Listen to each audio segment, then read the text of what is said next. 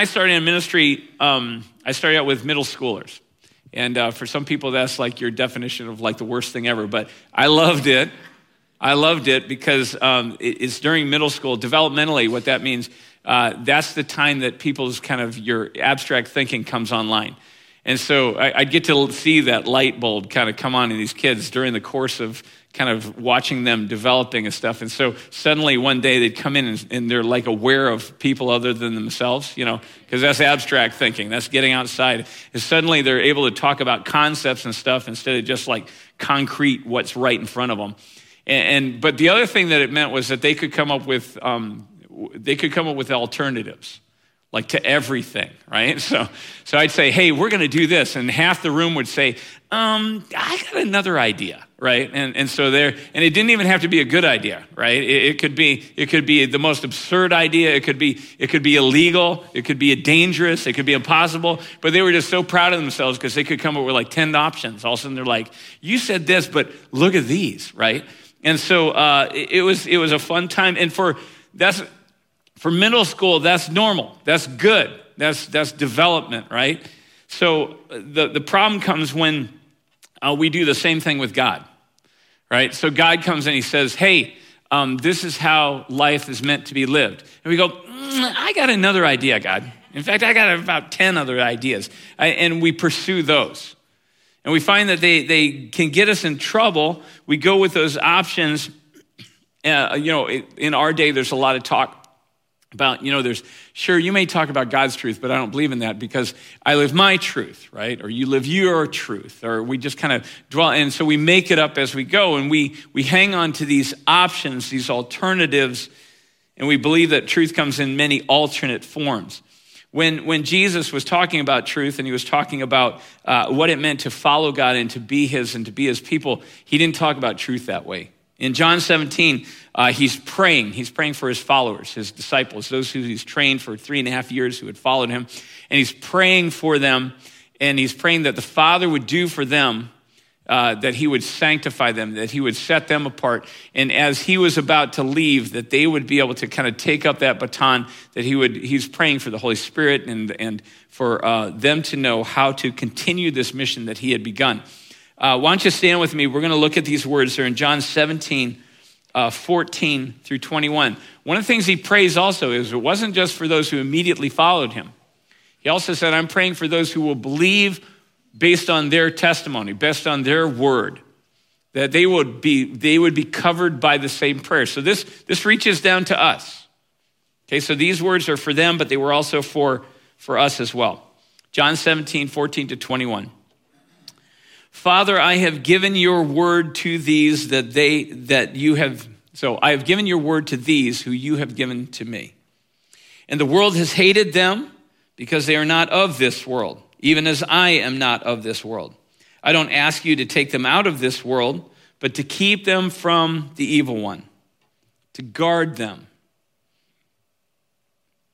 These are not of the world, even as I am not of the world, so sanctify them in the truth. Listen to this Your word is truth. And as you sent me into this world, I have also sent them. And for their sakes, I sanctify myself that they themselves might also be sanctified in truth. I do not ask on behalf of these alone, but also for those who also will believe in me through their word, so that they may be all they may all be one, even as you, Father, are in me and I in you, that they may be in us, so that the world may believe that you sent me. We're in this series on spiritual warfare. We've come to see that this is about the fight of our lives. It's not just one of many fights or struggles. This is like the fight that is going on in our lives. This is the struggle that defines all of the struggles, all of the challenges that we have. And the, in describing this in, in Ephesians 6, the Apostle Paul, he writes and he says, you know, the first piece of equipment that you need to know about is this thing that, that is called the belt of truth.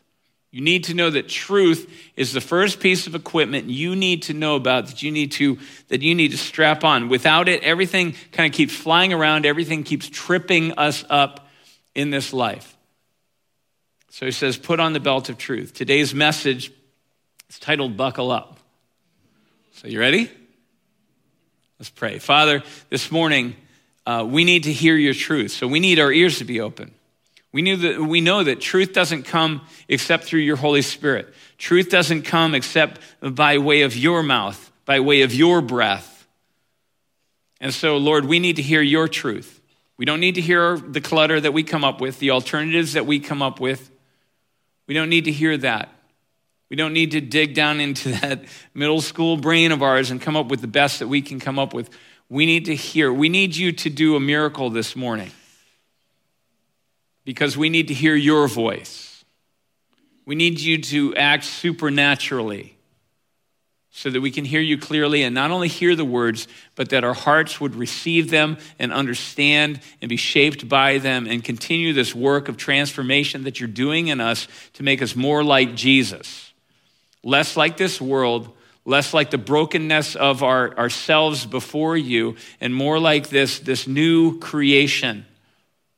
That day by day we would see that, that we're being transformed into the likeness of His glory into that glory that we are called into, so that we, re, we bear the image of whose children we are. Because we are no longer children of that, of that first couple of Adam and Eve. We have been removed from that, from that broken line, and we have been instead placed in the line of your glory. The line of the new creation, the new heavens, the new earth, the new people of God, the body of Christ. So, Lord, do your work today. Holy Spirit, do your work today. Come and take this place. Come and take this time and use it for your work. Let us hear your word. Let's be changed by it. It comes with power. Let us be sanctified in truth. Your word is truth. We pray these things for your glory, Father, because this is your plan. This is your work. We pray these things in the name of Jesus who has given himself that these things might be possible. And we pray these things by the power of the Holy Spirit, who even now is moving among us. In your name, amen. Amen. Have a seat. So, uh, when I was in high school, there was a, um, a guy in our church, and he hired me and a couple of my friends to go out and do some yard work for him. Now, he lived out uh, they, their family lived out in the country. They were on this kind of large property with this, you know, and there's a lake behind it. And it was a hot day. So we got done working and we said, you know, we want to go swimming. And the problem was we didn't have our swimsuits. Now, don't get worried. I'm not going to go there. Um, so we decided to go swimming in our, in, our, in our blue jeans. If you've ever gone swimming in your jeans, you know why that's not a trend for anybody. Um, because you start swimming, they get, they get heavy and they get, they get kind of bulky and, and they, start, they start slowing you down and weighing you down. They start dragging you down. They start wearing you out to the point that this friend of mine, one of my friends, he nearly didn't make it back from the platform that we were swimming to and then back. He nearly didn't make it. He nearly, really, he nearly drowned that day. And we were barely able to get him to the, back to the shore because choosing the right outfit sometimes has life and death consequences. When we read in Ephesians 6 about how we are living in these two worlds, we live in this physical one, but we also live in this spiritual one. And then we're told that in the spiritual world that we live in, there is a war going on. We need to realize that what that's saying is that it is, it is important what we choose to get to, to put on in terms of spiritually, what, what outfit we choose to wear. And so Ephesians 6 tells us, it says, so put on the armor of God. You got to put on the armor because you're in a battle. And the first piece of the armor that he tells us put on, that it tells us in Ephesians 6, is put on what many would call the belt of truth. Now, literally, it doesn't talk about a belt. It says just, it says, so gird up, and it says, gird up your loins with, with truth. And, in, in that day, the loins, it was just talking about this whole kind of, this whole midsection from the bottom of your ribs to, ribs to about the middle of your thighs. All that kind of soft squishy area. Some of us more squishy than others, right? But that soft area that's so vulnerable, it says you have to put on truth to protect it. Because if you're in battle, you need something that's a little bit tougher than your skin. You know, if you get if you get hit with a sword in your midsection, that's kind of game over for you that day. Or maybe game over, period. Right? So you need something, but they also had in this, because of how they used to dress, it not only was to protect this midsection, but also um, use that protection as a belt and gather up your everything that's dragging, everything that's hanging, everything that's kind of draped around you, gather and tuck it in so it doesn't trip you up. So there's that kind of double sense so that you're not being tripped up as you're fighting in this fight that is the fight of your life. It is the most important thing that you're doing. So, back in Roman days, why it's using this imagery is because back in those days, you know, we, you've seen the picture. They're like wearing robes or they're wearing these long togas and they're all like draping. And that's great. Fashion statement, you know, back in the first century Mediterranean days, that's, that's, that's appropriate. Maybe it was comfortable, whatever, but that's not appropriate when you're in a battle. So they said, you know, to when they're saying gird up, is saying pick up all that draping stuff that's hanging around your legs, hanging around your feet, tuck it in. So it's not gonna it's not gonna get in your way as you're trying to maneuver, so that you can move the way that you need to move, that you can be confident that you're not going to your clothing is not going to be tripping you up. So that's what was called girding up your loins, girding up your midsection. Protect it Get everything out of the way so that you're tucked in. Get everything situated how it needs to be situated so that you're ready to fight. Spiritually, Ephesians 6, 6 says that's what we do. That's what truth does in our lives. That's how truth is used. It's to protect, it's to gather, it's to hold firm so that things don't trip us up. You know, one of Satan's key weapons that he uses against us, and this is throughout Scripture, is deception. It was at the beginning, you know, it's, it's in the middle, it's at the end. He, he lies to us, he deceives, he distorts, he gives us misinformation, he feeds us, he twists the truth just a little bit, so it's not quite right, just enough to throw us off. John 8 44, Satan's actually called, he's called a liar, he's called the father of lies. It says, This is his nature that he's going to throw deception at you. So when he attacks you, when he tries to get you off of God's plan, when he tries to, he doesn't have to like send you the opposite direction. If he can do that, that's fine. But all he has to do is just, if he can just nudge you so you're just a little bit off, that's fine with him. Just something that will get you off course for God's purpose. His primary scheme is to lie. Now, I, I told you last week that we're going to find that this armor, usually, not usually, is always going to be, it's in direct kind of um, it helps us directly confront some scheme that Satan's going to use to get us off of what God wants us to do. So here we have truth, and it's opposing uh, Satan's primary weapon, which is to lie. So how does he lie? Well, he lies about who God is, right? Have you ever heard this one? Oh, yeah. God's just said, God is this angry, cranky old codger who sits in heaven. He has this big stick and he's just waiting to whack you, right? No, oh, no. God He's just this forgetful old duffer. He's sitting up in heaven. He can hurt a fly. Don't worry about him. Oh no, God, God, he's this kindly old grandpa. In fact, you can usually kind of just kind of tug on his heartstrings and fool him into giving you everything you want. Or maybe it's just, oh yeah, God, he doesn't exist. Don't worry about him. Lies about God. He doesn't care which of those lies that we believe. He just wants us not to believe the truth. He doesn't want us to know the truth. The truth that God is actually, He's the creator of all. He's the Almighty God. And he is, he is one who has loved us with, with an unimaginable love. And he pursues us with an unimaginable, relentless kind of a grace. Because he, he desires to rescue us from, from this death and this unimaginable eternity without him. And not only to rescue us out of that, but to bring us into this just undeserved and unimaginable eternity as his children, as his friends, as his people, as his beloved. And Satan does not want you to know that. So he doesn't care which lie, you know, which lie trips you up. He doesn't care which lie gets in the way of you seeing that clearly and your heart just being completely overwhelmed by the grace and the love that God has for you so that you give yourself. He doesn't care which one gets in the way. He just wants one of them to kind of take, to, he just needs one to take you out of the fight. Satan lies to you about who you are. How many of you have this tape maybe going through your head in one form or another?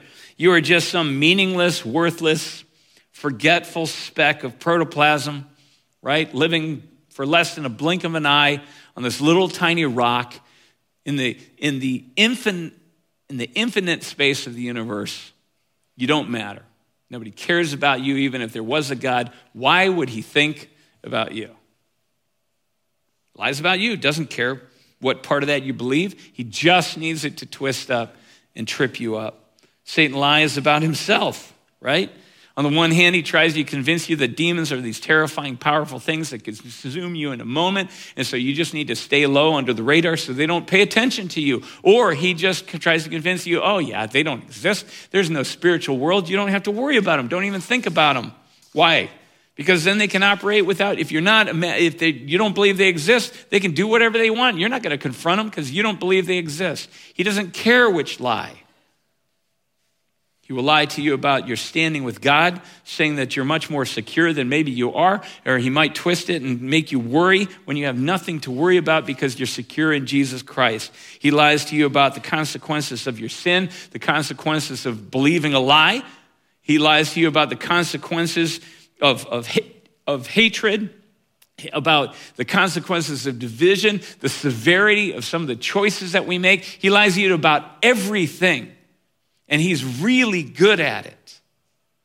He's good at it, you know. We find in the Old Testament it's likely that before he fell, before he became twisted himself, Satan was actually the, the was the uh, angel Lucifer. The name Lucifer means light bearer. It means that he was the one that was assigned to actually bear the light. Light in the, in the Bible is this, is this, it's really the picture of truth. And he was the one that guarded it, he was the one that carried it. And so, of course, when he falls, what's he going to be good at? Well, he knows the truth inside and out. So, if there's anybody that can twist that thing so it sounds believable, but it's absolutely not true, it's him. So, this becomes his primary weapon because this is who he was. And now he becomes the, the father of lies, a liar himself. It's his nature to twist the truth, it's what he's good at because it's who he is. So, our protection what's our protection against these things? Well, it's this thing called the belt of truth. What truth are we talking about? The light of God's word, the light of God's truth. It says, like, light, you know, darkness can't gang up and sits in the corner and says, okay, let's go get it, you know, goes and gets the light. No, light shines, darkness scatters. That's how truth works. The truth just scatters the darkness, the lies. And this is what keeps us from getting trapped and tripped up in the middle of battle, right? This is what protects our most vulnerable parts of our hearts and our minds in the midst, in the midst of this, this fight. This is what this is what allows us to keep things tight and tied up so that they don't trip us up in the middle of walking through and navigating the spiritual world where this warfare is going on because again if we take if we take a hit and we don't have that protection i mean that's the end of it. That's the end. That's how we get taken out. If you take one of satan's lies and it doesn't take a big one it just takes a little one sometimes but if it gets into that kind of vulnerable midsection of your faith that underside that's un, you know highly unprotected and you don't have truth guarding it and tying it up and, and, and keeping kind of everything where it should be if you don't have that, then suddenly it's like your whole belief system can unravel. You see people just, just spiral because one lie that they've, they've attached themselves, they've let in, because they don't have the truth to defend themselves against it. It also says in Scripture that lies can be like those chains. They not only like unravel things, but it's almost like you get thrown, you get bound up by them. In John 8:32 it says you will know the truth and the truth will set you free. Free from what? Free from the lies. Free from the lies that are binding you up and keeping you from being able to live the life that God has actually made you for and called you to. The life that Jesus actually gave his life to uh, open the way into. The life that the Holy Spirit was poured out upon this upon us so that, that we could be know this life of empowered walking with Jesus, walking in the glory of God. It says lies are chains. Lies are chains that tie us up. We are to, instead, we are to be speaking truth to one another, right? We're supposed to be, First John says we're supposed to be walking in the walking in the light, not, not lying against the truth, and even the ways that we live and the things that we say and the things that we believe. You guys, in, in the ancient world, the midsection, we, we often think, about our minds and our hearts, right? in the ancient world, they thought about the, the, midsection. I mean, this was important. There were things going on here that, you know, um, that were more important than how we take them. For example, in, in the Hebrew word, world, the word rachum was talking about this compassion, and we've talked about that word. It's this compassion that stirs up from your guts, from the core of who you are, and it comes out from this place, this midsection. It's important. In, in Greek, they, they called it splanchna. It's, it's the same thing. The word literally means your guts, but it came to mean compassion or pity because it was that stirring that comes from within you that compels you on behalf of. And God said, This is my stirring. This is the love that I have. It stirs me from the deepest part of me towards you. In, in Egypt, when they, would, when they would mummify a body, they would leave the heart and the kidneys in the body. They was the only organs that they would leave there because they formed what they believed was like this, this balance, this scales. You know, where you have the two and, and the fulcrum here of the heart, but then the two scales. And it was how the they believe this is where we made our, our moral judgments. It was all taking place here. So, what this represented in these days that they're talking about, what truth is guarding, is that very place that, that those parts that make us most human, those parts that, that part of us that makes us most kind of reflects most about that God that we were made in his image, this is where it resides. And truth is what protects it. Truth is what keeps us most, most human. And then you look at this, this, this, um, this picture of this, like this armor of God. And here it starts with this belt of truth that protects this midsection um, John 7 38 and 39, when Jesus was uh, speaking, and he said, You know, the one who believes in me, as the scriptures say, from their innermost being, and it, was, it said, really, from their belly, from this, this part of them, this place where everything resides, from their belly will flow rivers of living water. And it says in the next verse, and this was speaking of the Holy Spirit. The Holy Spirit, they, they saw this is where the Holy Spirit would dwell and begin begin his ministry. How important is it to protect that place where God begins his work in us and then works his way where it comes in it like a river of, of life that then bubbles up out of us into this world? He says it begins there, so protect it. So, truth, God's truth, is what protects the very work of the Holy Spirit in us. That work that we, we say, God, we want to be used by you in this world. he says, well, then protect the place where the Spirit is dwelling with truth. Gird up your midsection with truth. So, what is this truth? Well, I said there are three layers when we talk about these things. Three parts there's the God part, there's the me part, there's the us part, the we part. So, the God part, what is it? Well, this is God's truth. You know, when Jesus prayed in John 17, and this is why I wanted to start with that passage and not just start you know, with the, the Ephesians passage, because in John 17, Jesus makes it very clear. It says, he it prays that his followers would be sanctified. That word means set apart. Set apart is holy. Set apart is different from this world. Set apart is his own. He says, sanctify them in truth. Your word is truth. This is God's truth. This isn't about being sanctified in any truth. This isn't about picking one of the alternative truths just out there and just saying, or oh, my truth or your truth. It's not about that. It's about sanctify us, shape us, form us in, make us clean, make us different, wash us, set us apart in your truth. If we, if we will be framed in God's truth, God's truth, then we will be set apart as those that are His. Okay, so God's truth. The second part, the my part. Well, the me part is that I need to then let Him do His work. I need to let Him conform me to His, his truth. I need to let Him conform my thinking to His thinking, my actions to His actions, my feelings to how He is, He reacts, and He responds. And I need to just get, I need to let him do his work of like trimming off the, the stuff that has nothing to do with him and getting rid of it so that all that remains is that new creation that he is working in me, making me more like Jesus, less like this old broken me. Right? That's the me part. We have, you know, we just had a uh, leadership team uh, retreat yesterday. And one of the things that we did was we, we looked through these, we've been working on these values, and we told you guys about that. And, and we're just finalizing kind of the wording on these values. But one of the values is about God's word. And one of the things that we have said that is important for us to remember we believe that we are to be conformed to his word rather than trying to conform his word to whatever our agenda or our, our kind of ideas or perspectives or desires are. We don't twist his word to fit us. We instead let his word shape us. That's our part. That's my part, right? So, what's the we part? Well, the we part is that we would become a, a community that not only is gathered together, that, that, that the, the, the truth of God holds things together, but that the truth of God is what holds us together.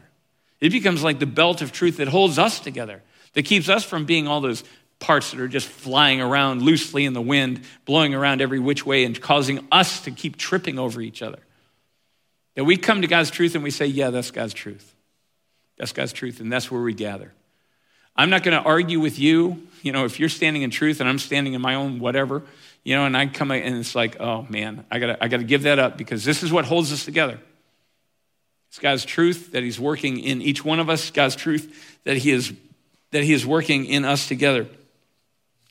That's the strength that we, we, that we gather around.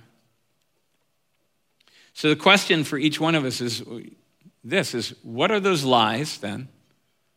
Individually, that me part. What are the lies that right now are tripping you up? What are the lies that are binding you up? Are those chains that are keeping you bound up? What are those lies that God is saying, you know what?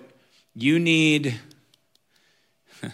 you need freedom from these lies. You need to know the truth so that you can be free.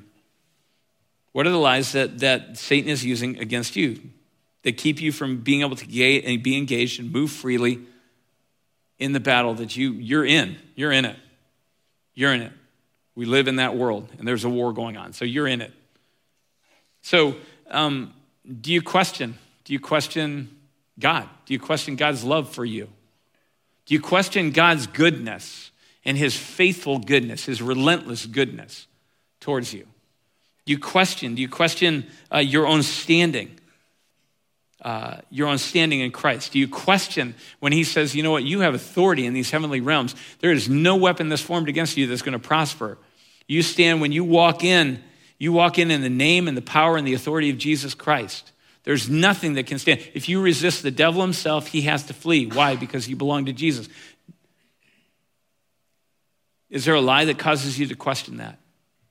So that when you go and you go, yeah, I'm, I'm still nobody, right? Do you, do you question what God has promised is yours? Do you sometimes, do you sometimes wonder about your faith? Do you wonder if, your if, your if your salvation is secure, even though you know, you know that you have given your life to Christ?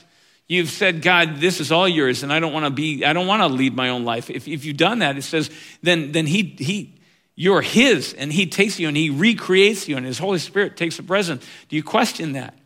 Do you wonder then at times, are there times, on the other hand, maybe that you know you've grown up in church and you say, "Well, I'm a pretty good person," or you know, "I've grown up going to church and that's enough," or "I'm a you know, I, I, I you know, I, I assent, I give my assent to certain things," but you know that there's never been this this meeting with Jesus where you actually say, "Yeah, Jesus, I'm yours," where you you concede your will, concede your life to Him as your Lord, as your Savior. And you haven't done that, but you see, uh, but maybe sometimes you keep trying to bolster your confidence that, yeah, I'm still in good standing with God. and you try and bolster it with, with some kind of like a pep rally for yourself instead of instead of really going to the promises of God so that you're going to be grounded in truth. Maybe you have questions. You have questions about that you don't understand how important your participation in the body of Christ is. You don't know how important it is for you to be fully equipped and to stand with his body if we're going to be successful. Or maybe you have questions about, you think, well, it's just me and Jesus, so it, it doesn't matter whether I hang out with these guys or not, whether I'm engaged as a member of the body of Christ. You don't realize how important the body of Christ is to you. All of these are lies. So, where is it that Satan is taking advantage of you? Where is it that he is throwing his lies? That maybe you have these things that are flailing around, tripping you up? What are we supposed to do about it? What can we do about it? What does it mean to gird up our midsection, our, our with truth, to put on this belt? Well, it's about God's word, right? God's truth is, he said, sanctify them in truth, and your word is truth. So, what can we do? We can read God's word man, take it in. You may not always understand it, but at least start getting it in you.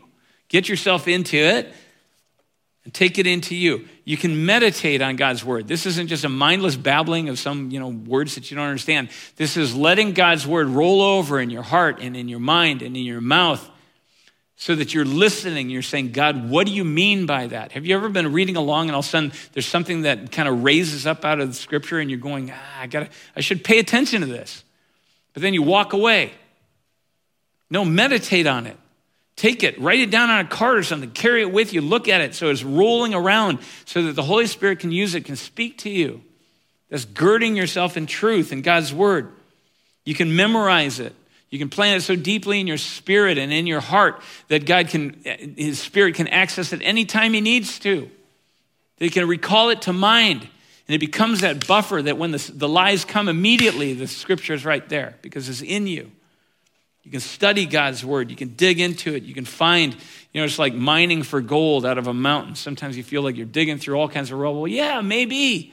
But find the gold, it's there. Study, you can talk about God's word with each other. You can discuss it. You can ask each other questions. You can show each other. You can talk about the connections that you've seen. You can hear from others what they've found. You can act on God's word so that it doesn't just become something that you know up here but it becomes it becomes embedded in your very in your very the rhythm of your day and the rhythm of your week you can pray through god's word you guys are good are you getting this you just keep God's word in every aspect. You can worship in God's word. You let God's word and his promises become the prayers that you pray, the thanks that you give, the praise, the things that you praise Jesus for, because you say, you know what, you said this, you did it. What kind of God are you that you pay attention to us and you follow through on your word? What? But then also you can speak God's word. You can speak God's word in the heavenly places. It becomes a weapon. It becomes, it becomes a, a weapon in battle where Satan tries to level you with one of his lies about who you are, about who God is, about what life is about, about what your purpose in life is. He tries to get you off, and immediately you counter it with no because this is what God has said. When Jesus is in the desert and Satan comes and he comes with his, his Jesus sized temptations for him. And at times, even Satan quoted God's word to Jesus, misquoted it, twisted it just a little bit, but just enough. And Jesus said, No, because this is what God has said. Immediately. That's girding your midsection, girding yourself with truth. This is what God has said. It's where you stand up to, to the evil when you say, No, I know. Can you guys say this? Do you know how powerful these words are in the spiritual realm? I know I'm a child of God. I know his blood has purchased me. And that is a price that was paid that cannot be countered. He cannot be outbid. I know that he has purchased me. I know that his spirit indwells me that I have a new creation, that, that I am held in his hand, and he doesn't drop anybody, and no one can steal me from him. I know who I am. And I know who my God is. And I know what my place in this world is. I know what my purpose is in this place. It is to bring glory to Jesus and bring in his kingdom instead of the broken kingdom of this world. It's powerful. Speaking the word of God.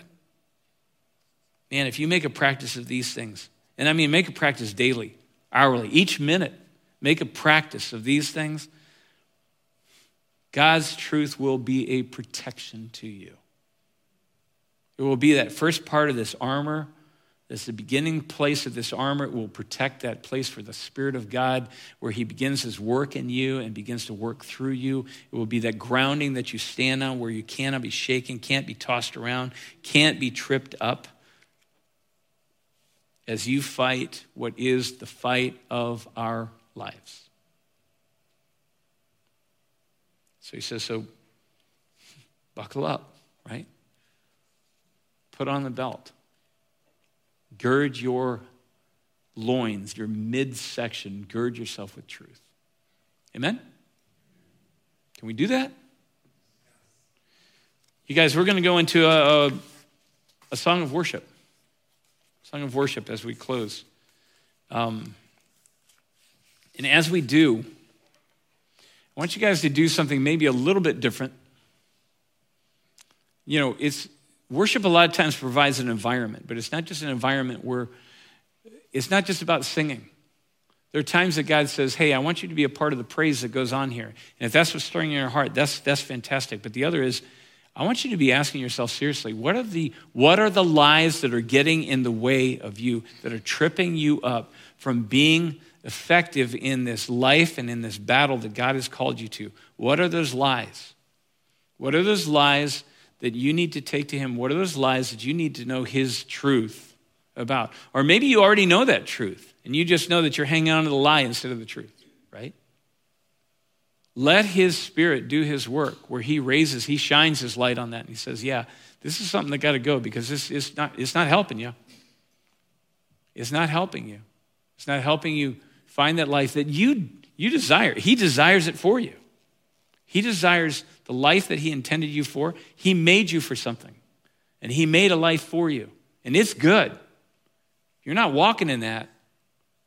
There's something getting in the way, and, and 10 to 1 is it's a lie. It's a deception. It's a twist. So let him show you that.